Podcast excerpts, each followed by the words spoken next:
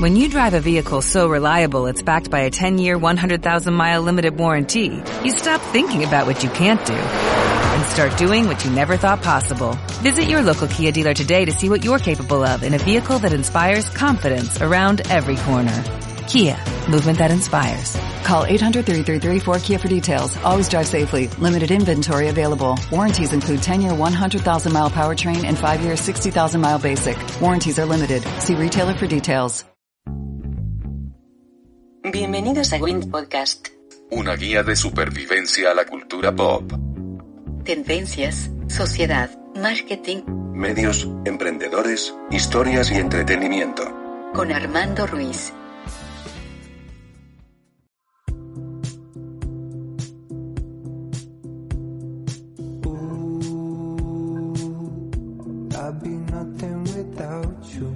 Hola, ¿qué tal? Bienvenidos a Wind Podcast. Yo soy Armando Ruiz y el día de hoy tengo como invitada a, a una gran profesora. Ha sido gran inspiración mía y ahora, eh, desde que, bueno, hemos sido compañeros de trabajo desde hace diez años, este, cuando yo era R P y ahora, pues, este, cua, ahora que he sido profesora hace, un, hace algunos años, pues ella me ha ayudado mucho, me ha dado consejos, me, me, me, me ha dado mucho de su, de su conocimiento en esto.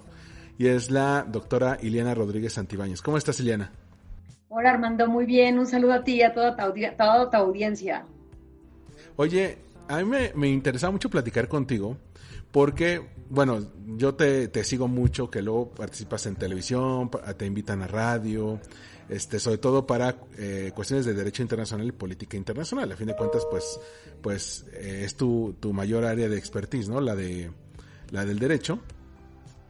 Y te proponía platicar un poco de, de un fenómeno que, digo, ahora en tiempos de COVID se nota más y creo que pa- parecen como los, los sospechosos comunes y, y algo de, y hasta algo obvios, pero de este fenómeno de los hechos alternativos, también conocido como la era de la posverdad, de cómo, de cómo mucha, muchos gobiernos, muchos gobernantes, pues eh, proponen sus propios hechos, que digo, parecería que no es algo nuevo, por, por eso existían ya dictaduras o gobiernos totalitarios, pero ahora en la era donde podemos tener acceso a mayor información y se pueden contrastar. ¿Tú desde en qué, en qué momento empezaste a ver este fenómeno eh, en, de los gobiernos y su, pel, y su pelea con la realidad a través de Internet? Bueno, fíjate, Armando, eh, yo agradezco mucho la oportunidad de este podcast y la pertinencia del tema, porque ciertamente escuchamos constantemente el tema de las fake news o las noticias falsas y todo ese tema de la manipulación de la realidad a partir de ciertos mensajes posicionados como verdaderos, que luego no tienen ningún seguimiento ni verificación y que reproducen una serie de subrealidades que en realidad tienen de trasfondo muchas ocasiones intereses maniqueos para inducir al error a la población. Y no solamente hablo en términos del análisis político, sino incluso del tema económico y la manipulación de los propios, eh, la propia industria de comercio que, que pretende posicionar, un, por ejemplo, un producto como bueno cuando no lo es, ¿no? Entonces, creo que está en todas las aristas de lo que nos rodea como seres humanos para la realización de la vida, eh, vivir en tiempos de, de posverdad. Entonces, creo que el tema me fascina y tú lo has provocado y te lo agradezco muchísimo. Ahora bien, ¿cuándo empezó todo esto? Yo te diría que siempre ha existido. La manipulación de la realidad para posicionar estos mensajes a favor de alguien siempre ha existido.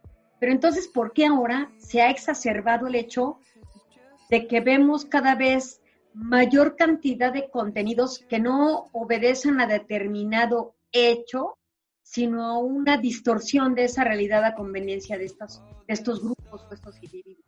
Y yo creo que eso tiene que ver en realidad con la propagación y la difusión que se puede dar de una nota, de una noticia, en todos los dispositivos móviles, en las herramientas digitales. Es decir, si bien es cierto, siempre han existido este tipo de prácticas, eh, también hay que decirlo, se han exacerbado y nos hemos dado cuenta de su existencia de una manera mucho más efectiva a partir del uso de la tecnología. Y por supuesto hay que decirlo, con el nacimiento o la existencia, yo diría en las últimas dos décadas, décadas de redes sociales como pueden ser Twitter y como puede ser, por supuesto, Facebook.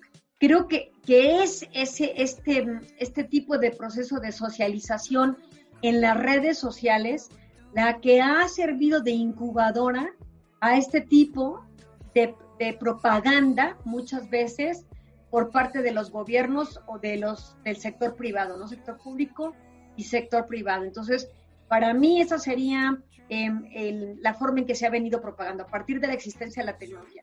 Con esto no, no quiero satanizar, satanizar a la tecnología, lo que quiero es exponer y evidenciar que las redes sociales sirven como cámaras de eco que generan y reproducen un mensaje con un impacto multiplicador impredecible que luego no retorna a verificar un hecho y que luego, si es efectivo, que nace por ahí una, una nota aclaratoria de que ese hecho no fue fidedigno o no fue verdadero, ya una multitud se ha quedado con el mensaje inicial distorsionador de esa realidad. Entonces, creo que ahí es donde tenemos un problema, en la imposibilidad también a veces de tiempo, de no poder estar verificando constantemente, hacerle al Sherlock, al Sherlock Holmes de las redes sociales para verificar eh, si esto fue verdadero o no.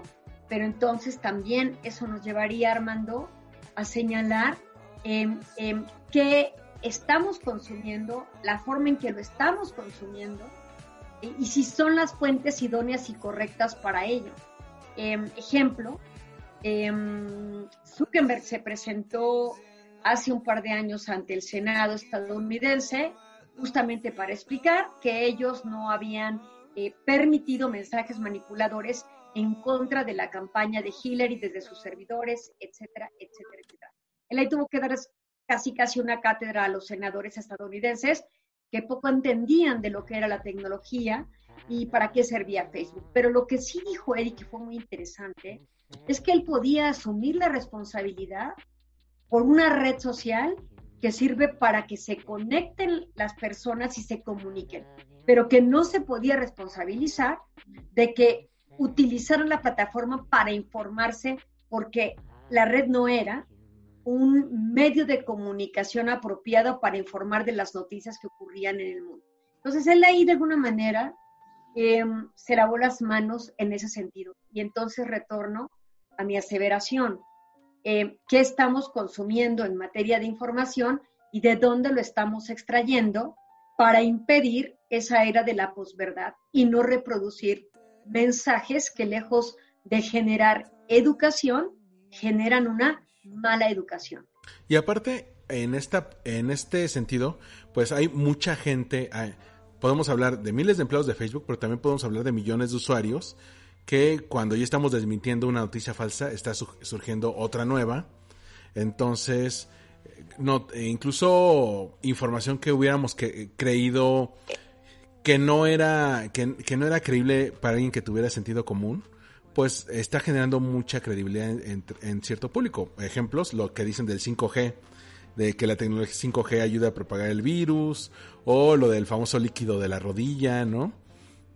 Que este incluso me ha tocado casos de, de gente que dice, no, es que los hospitales los están matando porque la Organización Mundial de la Salud les pide una, una cuota de muertos, y les digo, es que no es posible, creo que no sabes a qué se dedica la Organización Mundial de la Salud.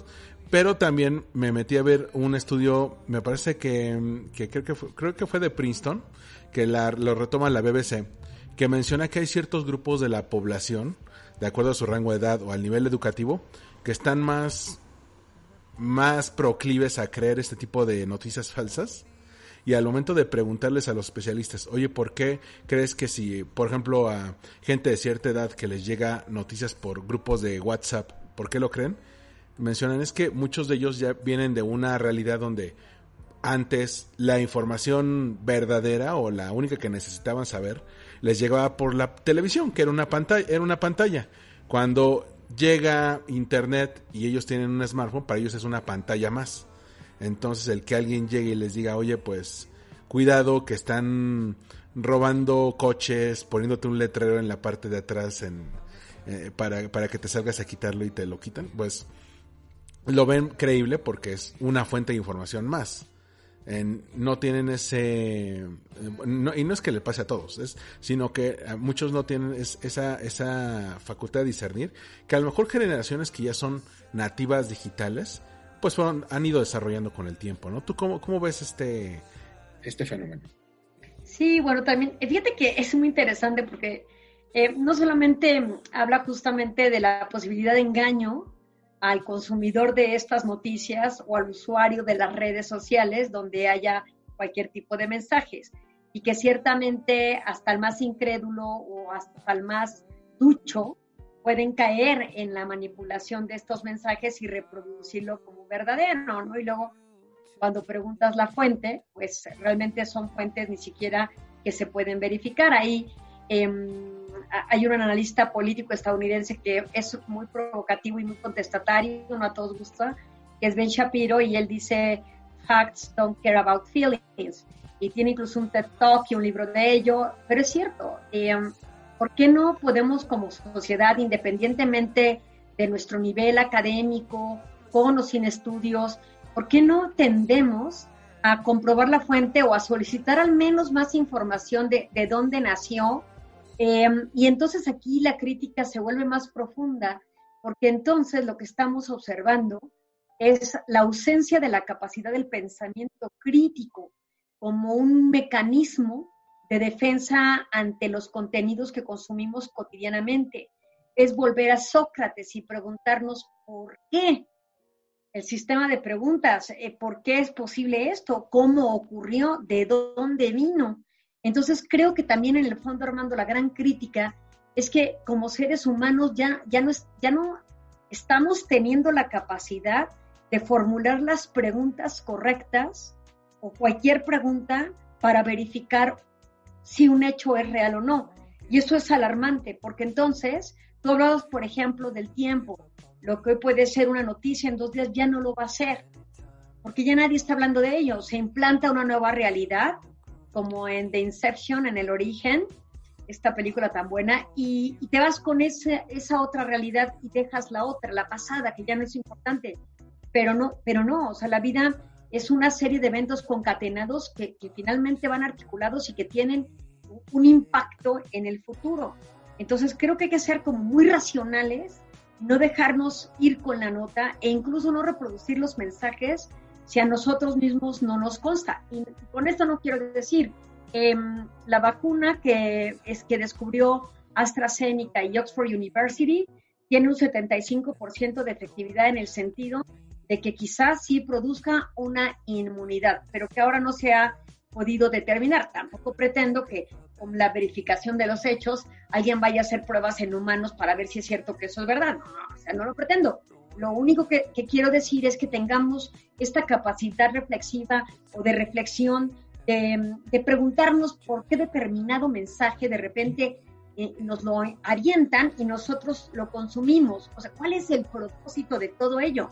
Entonces creo que a veces tiene que ver un poco en la forma en que tú mismo alimentas al feed, que te va luego a estar alimentando a ti de todo lo que tú quieras conocer. Los algoritmos en este tipo de tecnologías son brutales, y lo que quieren justamente es que tú te vuelvas un ávido consumidor de determinado tipo de productos y mensajes, que si finalmente tú estás creyendo y estás buscando más de ello, sin verificar las fuentes, pues reproduces toda esta capacidad para generar esta era de la posverdad.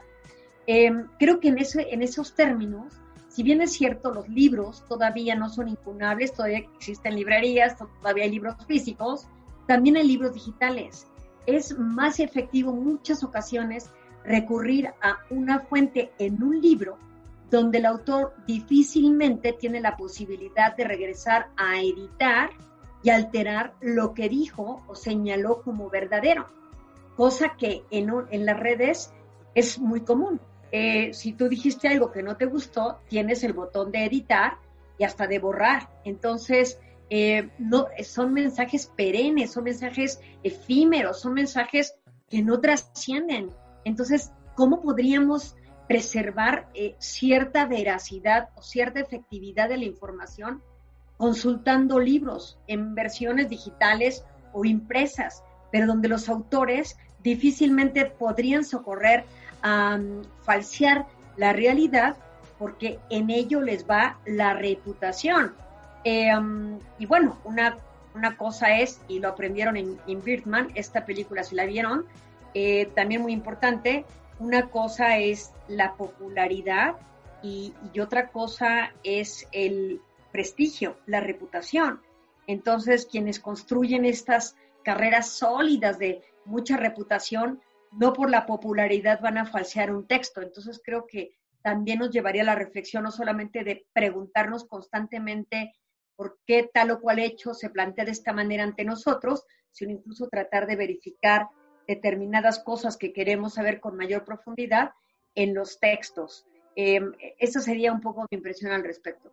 Y es que, a, a, como mencionas, a veces no distinguimos entre popularidad y prestigio. O sea, eh, sobre todo en redes sociales hay mucha gente que busca la popularidad. La popularidad se puede obtener de una manera más sencilla. Solamente tienes que buscar un contenido que se pueda hacer viral. El prestigio es algo que se va construyendo con el tiempo. Y si esto lo juntamos, por ejemplo, con las, con las fake news, puede ser una combinación explosiva. Creo que uno de los mejores ejemplos, ahora que mencionas la parte de libros o de estudios, es el movimiento de los antivacunas, que fue un journal científico el que saca esta, este primer estudio de, de este doctor británico, en el que hace, él, él presenta este pseudo experimento que no es representativo, no tenía una muestra representativa, y en, en la que llega a la conclusión de que las vacunas estaban relacionadas con la causa del autismo.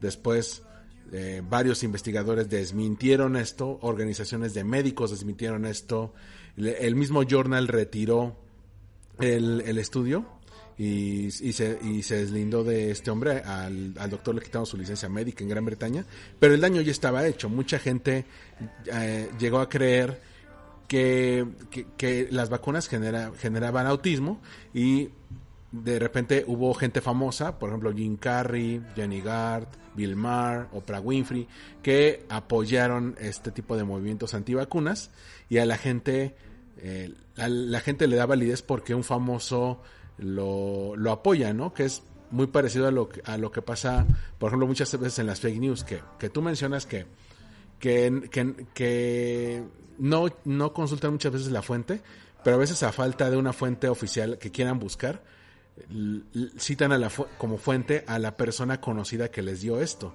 Oye, ¿y quién te dijo que en tal hospital están matando gente? Ay, pues no sé, eso me lo envió tu tío. Y yo la verdad le creo, mira, des, eh, en una de esas es real.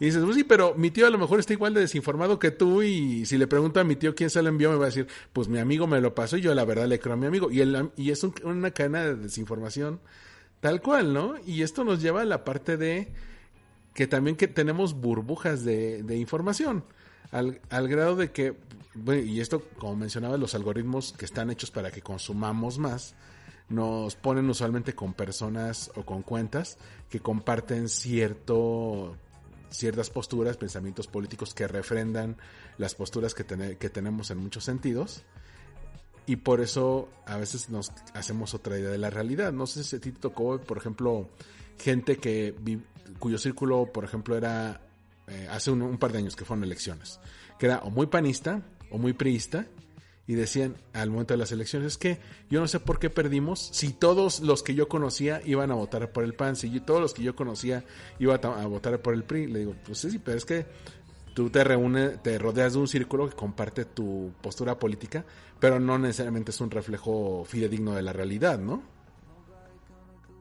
Sí, qué, qué interesante lo que dices, porque eh, yo estoy convencida que, regreso un poco desde la parte de la popularidad, eh, porque hay gente que está ávida en obtener lo que piensan que puede llegar a ser un reconocimiento, como tener likes o tener seguidores en Twitter, incluso lo que se ha vuelto un negocio, eh, que reconoce ese deseo del usuario de acumular más seguidores o más likes, eh, y te venden bases completas de seguidores para que tú puedas inflar el número real de seguidores, ¿no? Granjas de bots y mil cosas. Entonces, en esencia de lo que está hablando es, eh, digo, yo no soy psicóloga, pero puedo observarlo.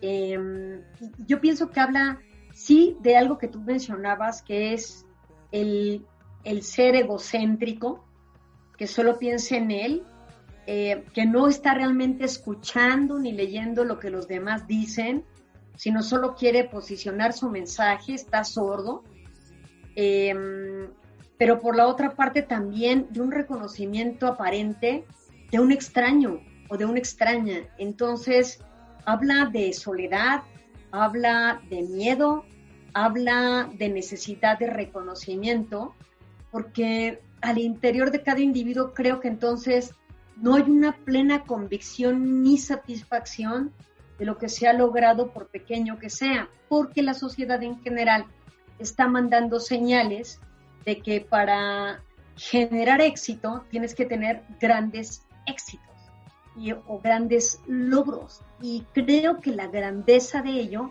no reside en el número de seguidores ni de estas cosas, sino en el nivel de satisfacción que alcanzas cuando haces una acción positiva que te llena y te hace sentir pleno.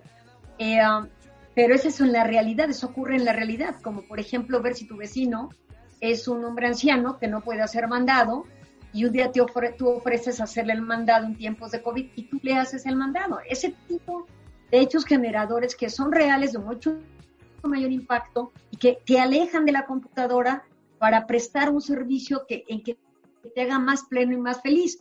Lo que estoy tratando de decir, Armando, y entender es eh, no solamente esta época de posverdad, sino también esta necesidad de generar estos contenidos sin verificarlo. ¿Quién los emite? Algunos por negocio, pero las redes sociales, los que pertenecemos a estas, reproducimos el mensaje en tantas cuantas veces nosotros le damos un retweet o le damos un reenvío.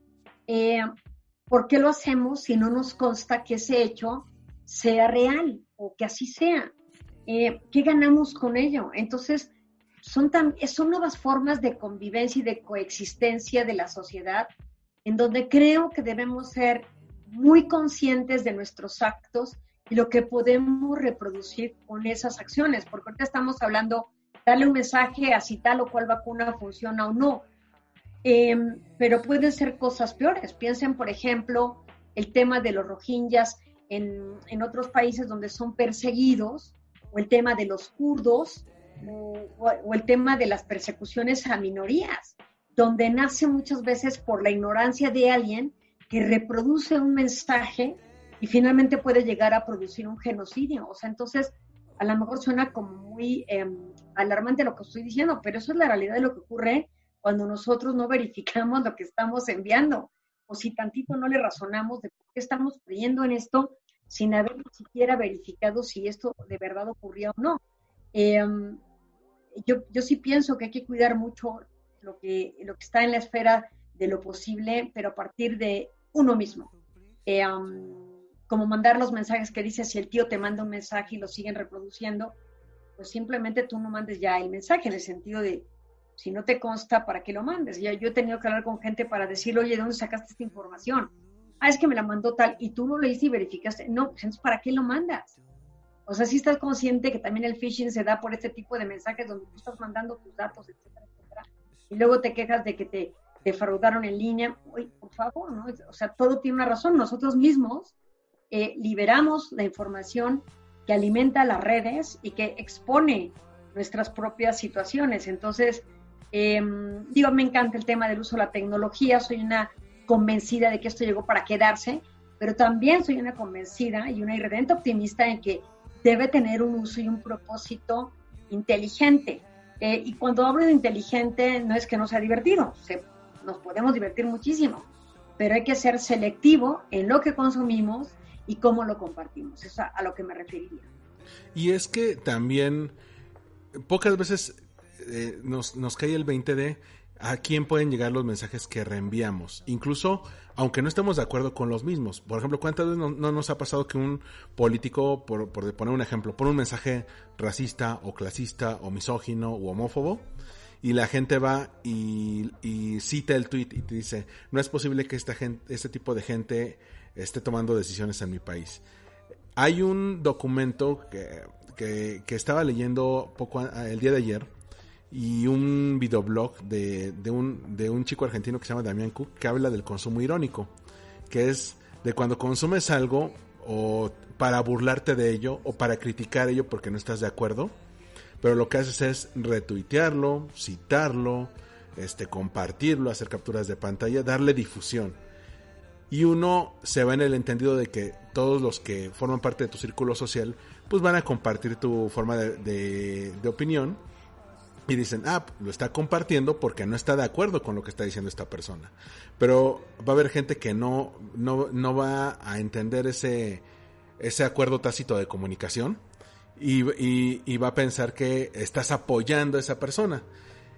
Y eso lo ponen como una teoría de, por ejemplo, por qué Donald Trump llega a la presidencia. Alguien que tuvo mucha fama como, como, como personaje de reality shows, de, eh, que salía en películas, que, que era un personaje de la cultura pop.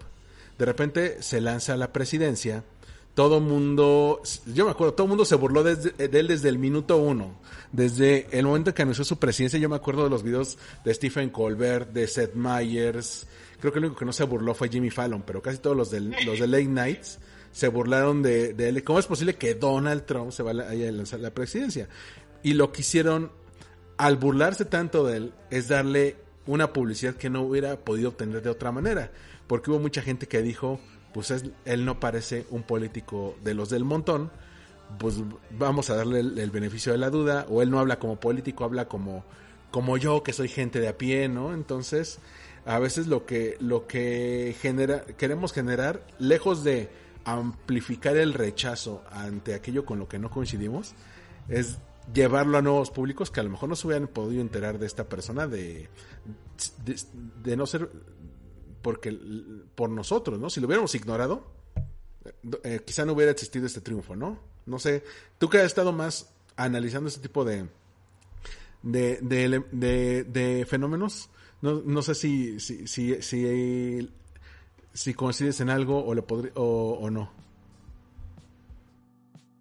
No, sí, to- to- totalmente. Eh, yo creo que en las redes sociales se da este tipo de segmentación de seguidores de acuerdo a afinidades eh, um, del mensaje. Tú sigues a alguien porque te agrada como piensa, pero también, como decimos que también hay esta búsqueda de popularidad por este temor y esta soledad y este egocentrismo o mil causas o simplemente porque sí, eh, um, a veces también el ser contestatario es asumir una postura en la red.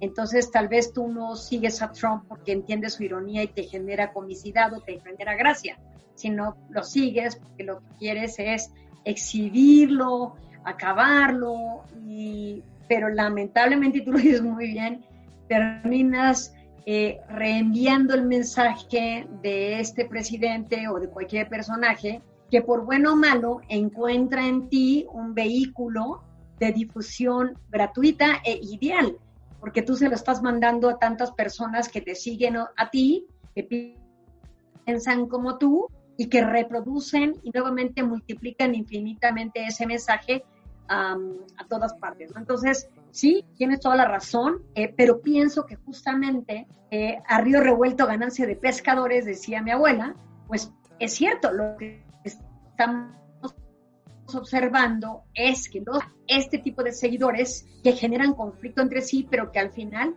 sirven para reproducir de manera gratuita en todas sus redes un mensaje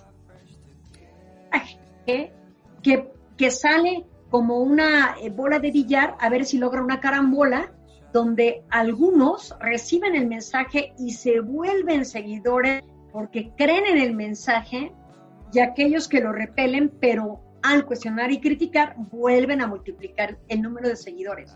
Se vuelve un factor gratuito multiplicador infinito. Entonces creo que los políticos han entendido hábilmente, no importa que sean generaciones de baby boomers o X u otros, han entendido, y hay que decirlo, cómo manipular a las generaciones más jóvenes para posicionar el mensaje. Entonces, eh, quizás los millennials y ahora la generación Z no salgan tanto a votar como quedó demostrado en el referéndum del Brexit, cuando se permite ahora sí la salida al Reino Unido, o cuando llega, como tú bien dices, Trump a la presidencia, pero finalmente estos jóvenes que son nativos digitales los que permiten que se promueva el mensaje, porque finalmente las generaciones de más arriba, que somos los migrantes digitales, X y Boomers, no realmente eh, estamos todo el tiempo en las redes sociales, y sin embargo ya estamos como cautivos de determinada ideología. Entonces, ¿dónde se reproduce el mensaje que ayuda a los políticos? No les estoy echando la culpa a los jóvenes, pero quiero que entiendan que son responsables de las acciones y, y de lo que y los efectos de sus propias acciones. Entonces, creo que es importante, y, y sí, coincido plenamente contigo, lo que llevó a Trump, en todo caso, desde Obama, que fue el primer presidente estadounidense, que hizo un uso efectivo de las redes sociales. Eh, me parece que han sabido capitalizar el uso de redes para reenviar y hacer exponencial un mensaje de simpatizantes y entre adversarios, que finalmente generan un impacto. Y ahora que mencionabas el Brexit, creo que el Brexit fue de los primeros grandes ejemplos de cómo grupos políticos podían distorsionar la realidad con... con Con, con fines partidistas, porque una cosa es, por ejemplo, Barack Obama, que hace llegar un mensaje que crea una especie de unidad alrededor de, de su figura como persona, pero no incita una división, sino más es como una como un elemento unificador, no un elemento esperanzador. Y el Brexit, eh, muchos grupos políticos, por ejemplo, está el, el grupo que lideraba Nigel Farage, que se, salió a la fama, a, a la fama que varios autobuses los vestían con mensajes de que con lo que daba Gran Bretaña a la Unión Europea pudieron haber pagado tan, tanta cantidad de dinero a hospitales, ¿no?, a servicios de salud. Y una vez que gana el Brexit, pues tuve, te, tuvieron que admitir que esa información no era cierta. En, en, pero eh, al momento de que la gente dice, oye, pues no estoy de acuerdo, vamos a hacer otro referéndum. No, no, no, ya hiciste el Brexit, ya esto, esto va para adelante, ya no hubo marcha atrás. Y... Y, y otro elemento importante es en la famosa toma de posesión de Donald Trump, que comparaban mucho el número de, de personas que había en la toma de Trump versus la toma de Obama, y se veía que pues, en la de Trump pues, había menos de la mitad de los que había en la de Obama, y había fotos, había tomas aéreas, mucho en contraste con las fotos que, les tom- que le tomó la prensa de Casa Blanca, que era close-ups para que se viera que iba por calles llenas de, de seguidores. Cuando al entonces director de, de comunicación, al vocero, Sean Spicer, le, le preguntan de esto, él saca por primera vez este término que se llama eh, alternative, eh, alternative facts, los hechos alternativos. Y a partir de ahí, pues la gente empezó a decir, oye, pues, ¿qué son los hechos alternativos? ¿Cómo podemos hablar de hechos alternativos? Y aquí, pues, un par de años después, surgió el legendario Yo Tengo Otros Datos, ¿no? Entonces, ahora, ahora estamos, ¿será que ahora estamos viviendo en, en una época donde, donde tenemos que convivir con más de una realidad? Sí, y creo que, no, bueno, sí, pero en esa búsqueda de esta, vamos a decir, otra alteridad o esta, este mundo alternativo, nuevamente tendríamos que regresar al origen y la verificación. Tú hablabas de un inicio, pero yo me iría más atrás y recordemos, por ejemplo, que así como las redes sociales y la manipulación sirve para distorsionar algo, modificar una situación y presentarla como verdadera para impactar a otros públicos o otros eh, votantes incluso, etcétera, Eh, puede ser lo contrario, ¿no? Que las redes sociales sirvan para algo positivo en la búsqueda de estos escenarios alternativos, pero que finalmente figuran en la realidad. Entre dos mil diez y dos mil doce eh, pudimos observar lo que fue la Primavera Árabe, donde mmm, países de origen árabe, entre ellos Túnez y Egipto, gracias a las movilizaciones en contra de sus dictadores y luego la presentación de esos hechos a través de redes sociales, pudieron visibilizar la inconformidad que tenían por las prácticas dictatoriales de estos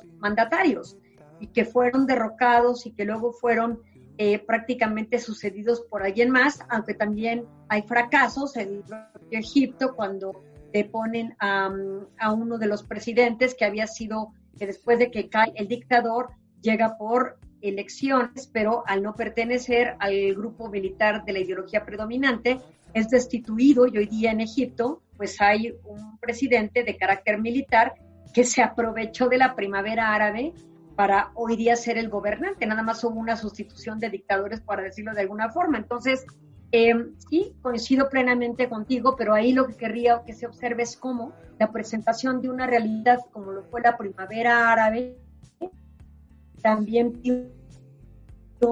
que se suscitara otro tipo de acciones del gobernante para esta transición a un poder igual de negativo que el primigenio o el original.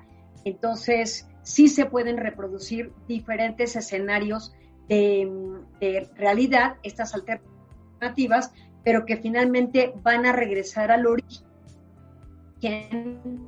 Y ahí la verdad es única para decir, sí, tú tienes estos datos, pero la fuente, ¿cuál es? Porque si tu fuente es de hoy, como fueron, como son eh, los testigos en cierto tipo de crímenes, testigos de oídas, pues todo el mundo es culpable y todo el mundo va a estar en la cárcel purgando una, una sentencia sin que hubiese habido un testigo que efectivamente pudiera dar testimonio de lo que allí básicamente es. Uno de los testigos principales no usó lentes cuando se le da la sentencia al acusado y resulta que ella calculó mal una distancia para imputar la responsabilidad a alguien. Entonces hay una miopía y una ceguera que distorsiona esa realidad. Eh, creo que sí es, es, es interesante lo que tú manejas, pero nuevamente es real al origen de la verdad para poder desmentir esos otros datos. Ahora, cuando alguien dice hay otros datos y se tiene el poder, el poder público en ese caso, pues va a ser muy difícil contrariar la verdad que esta persona sostiene. Tendría que ser toda una sociedad la que de cara a un engaño exhiba la realidad. Y para eso se necesita generar comunidad, se necesita generar mayor capacidad cívica para identificar un hecho como real o no. Entonces, creo que nos, nos es un llamado, provocativa aseveración, a, a la unión social, a la solidaridad, para combatir aquellos actos que se presentan como realidad, pero que pueden ser o ir en detrimento de la propia sociedad. Y además también estamos, en, de alguna manera, como regresando a darle validez a los números. Porque también ocurre que decir, bueno, yo tengo otra información, yo tengo otros datos. Este, no está ocurriendo así, nos están presentando datos falsos. Y creo que se está notando ahora con todo esto del covid diecinueve, que pues está, se lleva un conteo muy puntual. Hay cifras oficiales, a veces eh, por organismos internacionales. Ya tenemos, en parte gracias a la era digital y en parte gracias al avance de la, socie- de la sociedad, pues una forma más confiable de capturar, por ejemplo, cuál es el número de nacimientos, cuál es el número de muertes, cuál es el número de ingresos a un hospital. Hay casos de periodistas que se han ido a lo, al registro civil a cotejar los, las actas de defunción ver, eh, versus las del año anterior para hacer un estimado, ¿no? Y por eso están surgiendo todo es, todas estas noticias de, bueno, lo que se está reportando versus lo que dicen Eh, algunas fuentes oficiales. Y por eso me llama la atención que para julio de dos mil veinte, que es donde América pues es el foco de la pandemia, ya mar- ese marzo donde parecía que, que, en, que en España e Italia se estaba acabando el mundo, parece tan lejano. Y ahora el del, del, del top cuatro de países con más muertes de, de coronavirus en el mundo, tres de ellos son en América y tres Eh, y los tres son de presidentes que viven en la era de los hechos alternativos, que son Estados Unidos, Brasil, México, y solamente el tercer lugar es eh, lo lleva Gran Bretaña, que pues también tienen a Boris Johnson, uno de, de los de los principales promotores del Brexit. Pero es, es muy curioso cómo mmm, parecería que hay una correlación, ¿no?, entre los estilos de comunicar del, de los líderes o de las instancias federales, el cómo pueden llegar a pelearse, contradecirse con fuentes que, que ellos consideran que no le están dando la razón, y que a veces la realidad es muy necia, porque dices que el, no puedes negar que, la, que hay gente muriéndose, por más que tú digas que vamos, que vamos muy bien, ¿no?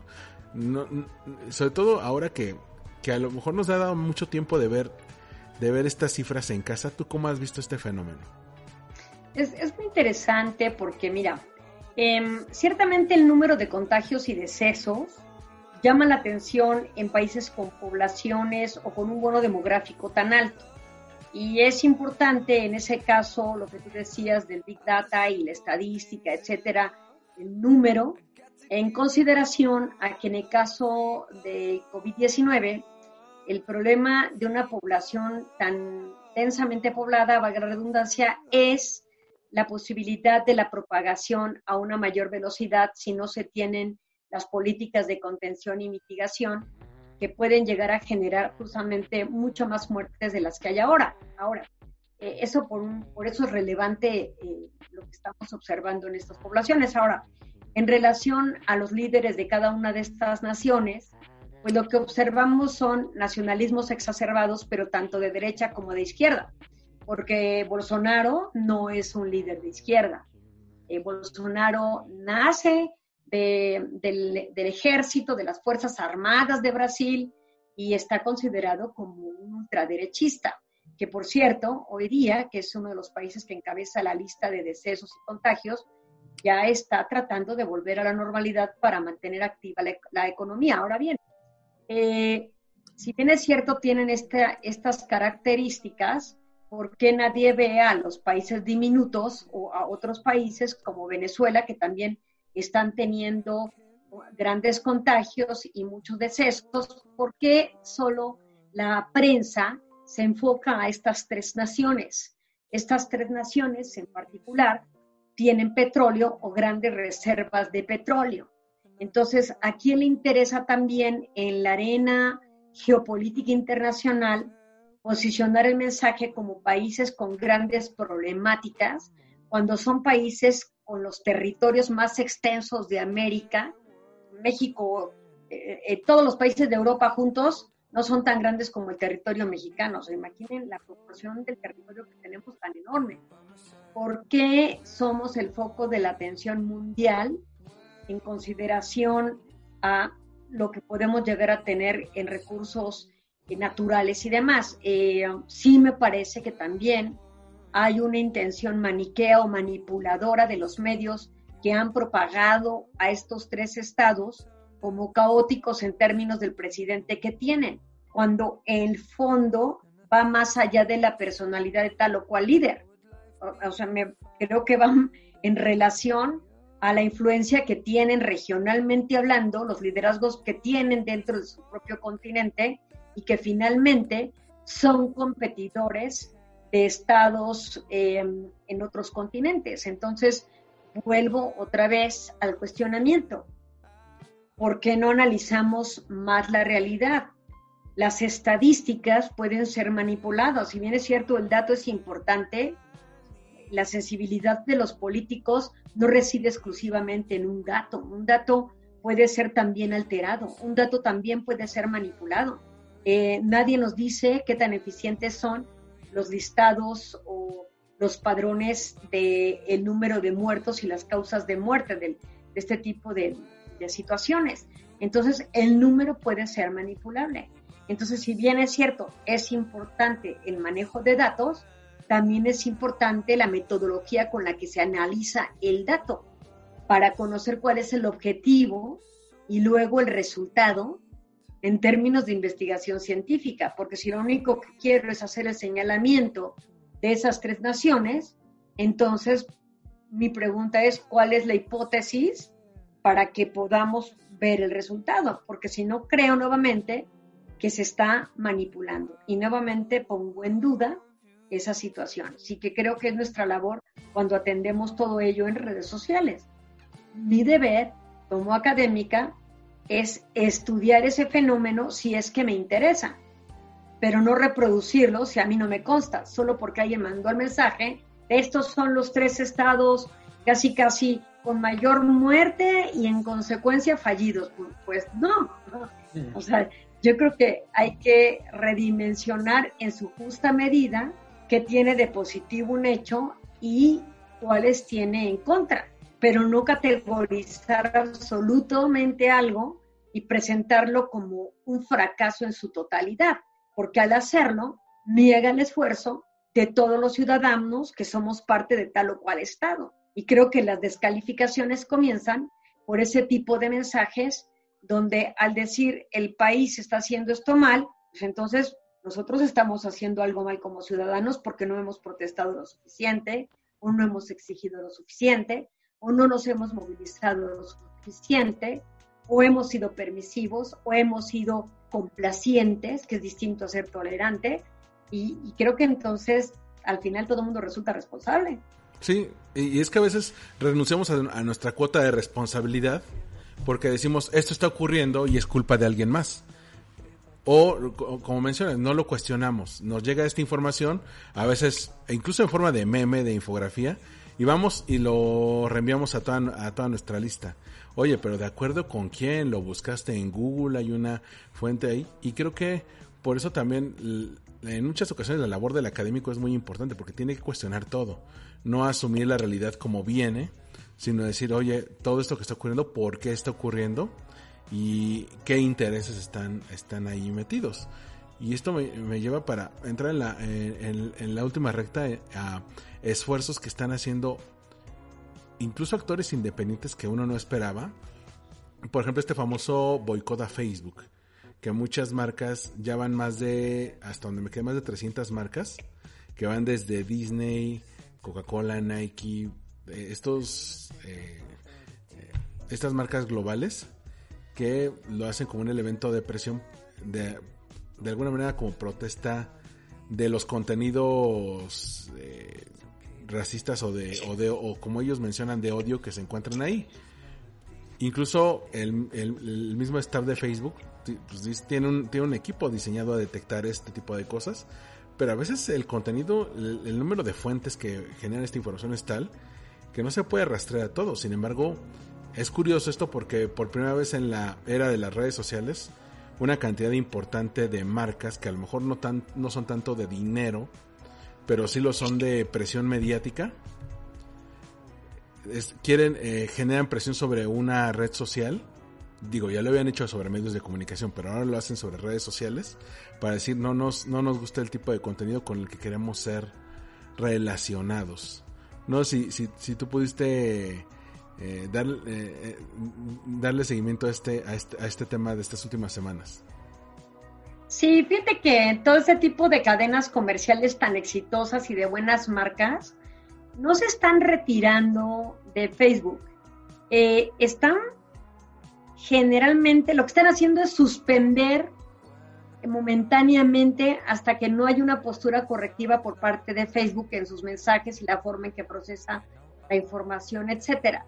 Eh, pero tampoco dudo que pueda llegar a ser una técnica o una táctica por parte de estas grandes empresas eh, para generar nuevas formas de, de negociar o de posicionar productos en la mente de los consumidores.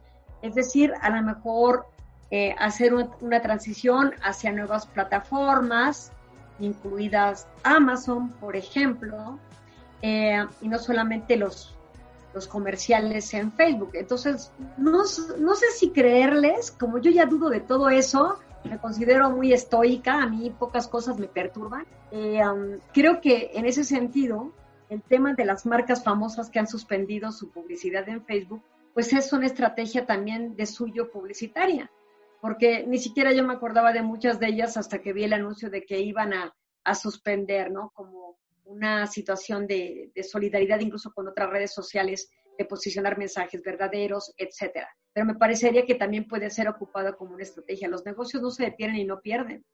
¿Cuál es lo que motiva a estas redes? ¿Genuinamente tienen una política de responsabilidad social?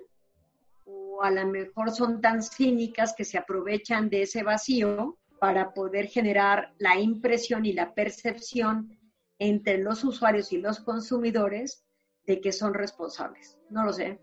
Sí, puede ser que todo sea un ardid de relaciones públicas a falta de otros espacios donde se puedan publicitar. Bueno, queremos quedar bien a expensas de alguien más. Y esto me lleva a la última pregunta, Iliana. ¿Cómo, de toda esta, esta marabunta de información que nos llega del día a día, que nos llega por redes sociales, que nos llega por noticias, que incluso hay eh, grupos de medios que tienen diferentes intereses, entonces cada uno te va a abordar la, la noticia de, de diferentes aspectos, donde ya hay grupos que se organizan de acuerdo a cierta postura, ya sea de política, ya sea de, eh, de su ámbito profesional? As, as, ¿Hacia dónde crees que este año pueda ir esta, esta comunicación, o se va a mantener igual a partir de lo del covid diecinueve? Yo creo que se va a exacerbar y se va a empeorar. ¿Por qué?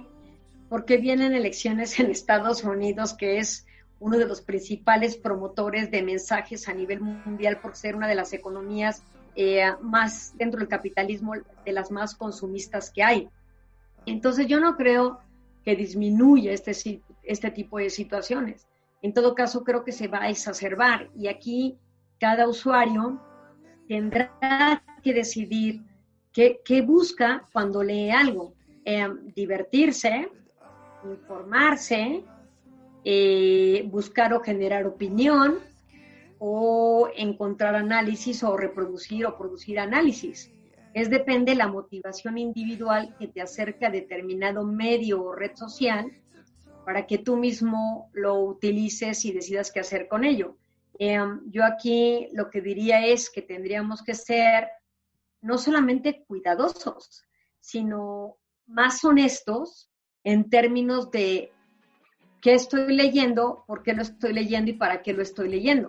Cuestionarnos mucho más las cosas y, y con esa transparencia decidir lo que nos es afín o lo que más nos gusta sin que nadie nos lo imponga, porque también se eduque en la libertad.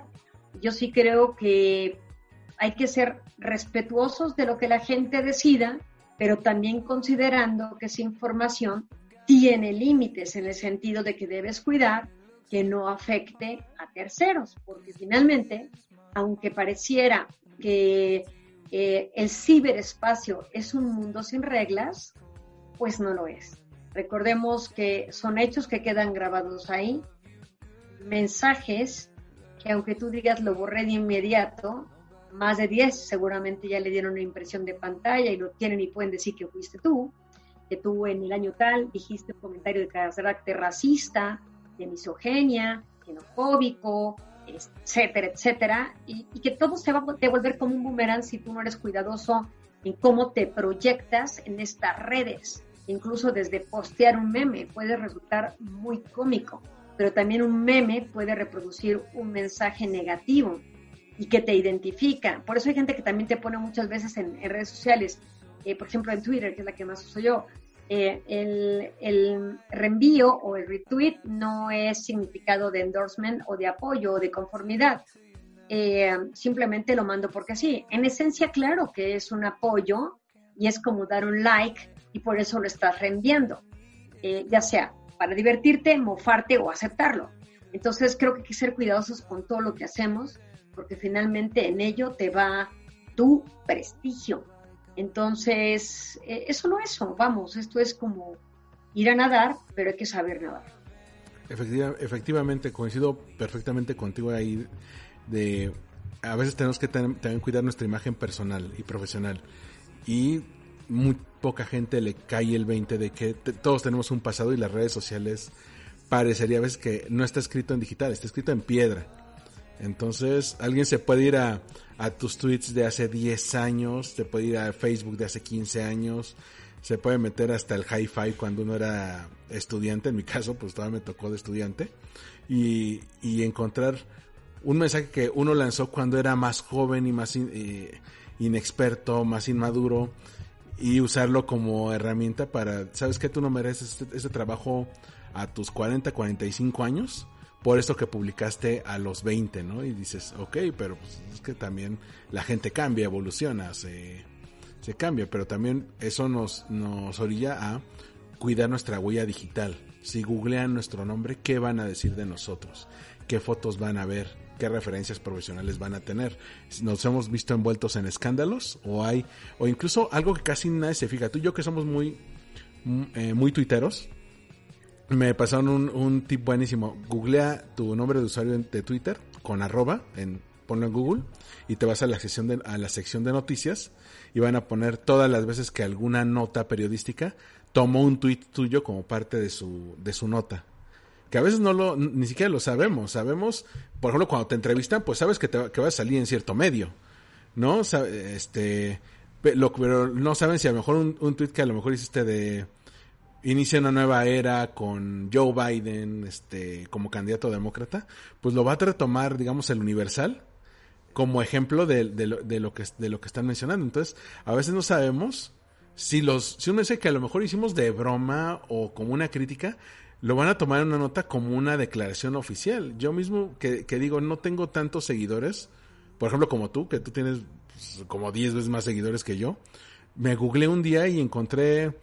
Que, que, que me metieron en el Merca dos punto cero, y me metieron en Sopitas, y me metieron en, eh, en, en Entrepreneur, para notas, notas que yo no escribí. Y digo, órale, o sea, y, y ni siquiera sabía que era, porque en su momento no eran temas que yo consideraba relevantes, ¿no? Y, y estoy viendo que en este momento lo estás haciendo, que está, te metiste... Ya en estoy checando, Johnny, te, ya estoy checándome a ver qué estoy... Y tienes toda la razón, salgo desde el portal no solamente del T E C, sino de noticias digitales, de Grupo Ford, de Político punto M X, de Radio, de Radio W F M, o sea, tienes razón, ¿eh? Fíjate nada más.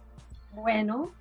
Y bueno, creo que esa, es, eso que, que, que mencionaste de cuidarle la imagen digital es una, es una gran reflexión final, Iliana, y, y, te, y te doy las gracias por haberme acompañado el día de hoy. Sé que ahora, entre que estamos con el verano, más el semestre que viene, más un montón de cosas de las clases que, que, que van a comenzar, pues t- tanto tú como yo hemos estado en mil cosas, pero te agradezco mucho que te hayas dado este tiempo para platicar y, y compartirme tu punto de vista de, de, de, de cómo está dando la manera en que nos comunicamos, ¿no? Si, si quisieras agregar algo último antes de, de cerrar.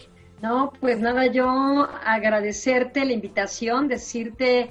que ha sido una entrevista muy interesante, no no me la esperaba, eh, eh, fue como nadarle un río por sinuosos eh, laberintos de agua, pero la llevaste muy bien, me ha agradado muchísimo, te felicito por tu trabajo, eh, siempre tu amistad ha sido muy importante y por supuesto eh, esta camaradería que tienes como colaborador y académico, pues que revitaliza toda la sinergia que tenemos dentro del sistema educativo. Así es que a buena hora que te dinamices y que estés en esta avenida haciendo podcast, me parece que es sensacional. Te felicito mucho, un privilegio estar aquí. Oye, y para aquellos que a lo mejor todavía no te siguen, este, bueno, digo, sé que te siguen muchos periodistas, sé que te siguen muchos juristas, sé que te siguen muchos alumnos, pero aquellos que te quieran seguir en Twitter, ¿cómo te pueden encontrar? Es el mismo correo que tengo en el T E C de Monterrey. Soy totalmente predecible. I L de Iliana Rodríguez, hasta la G, Il Rodríguez. Y en LinkedIn estoy como Iliana Rodríguez Santibaños. Esas son las redes sociales que más uso. El LinkedIn para efectos profesionales y evidentemente Twitter para hacer un poco de activismo y también de vez en cuando algo de sarcasmo e ironía. Perfecto, Iliana. Muchas, muchas gracias. Este, yo aquí me despido. A mí me encuentran en Twitter y en Instagram. Ah, y también en TikTok, porque hay que ponerse de acuerdo a las nuevas tecnologías. Como Armando-M K T. Y nos escuchamos en el próximo Wind Podcast. Hasta luego.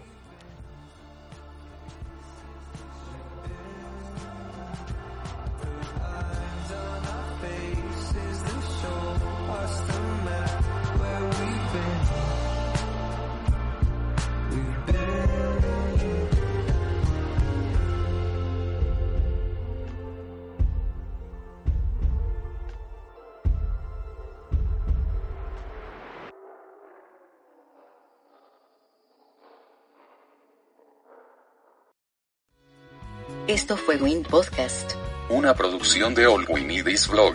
Síguenos en iTunes, iVoox o en all we need is blog punto com.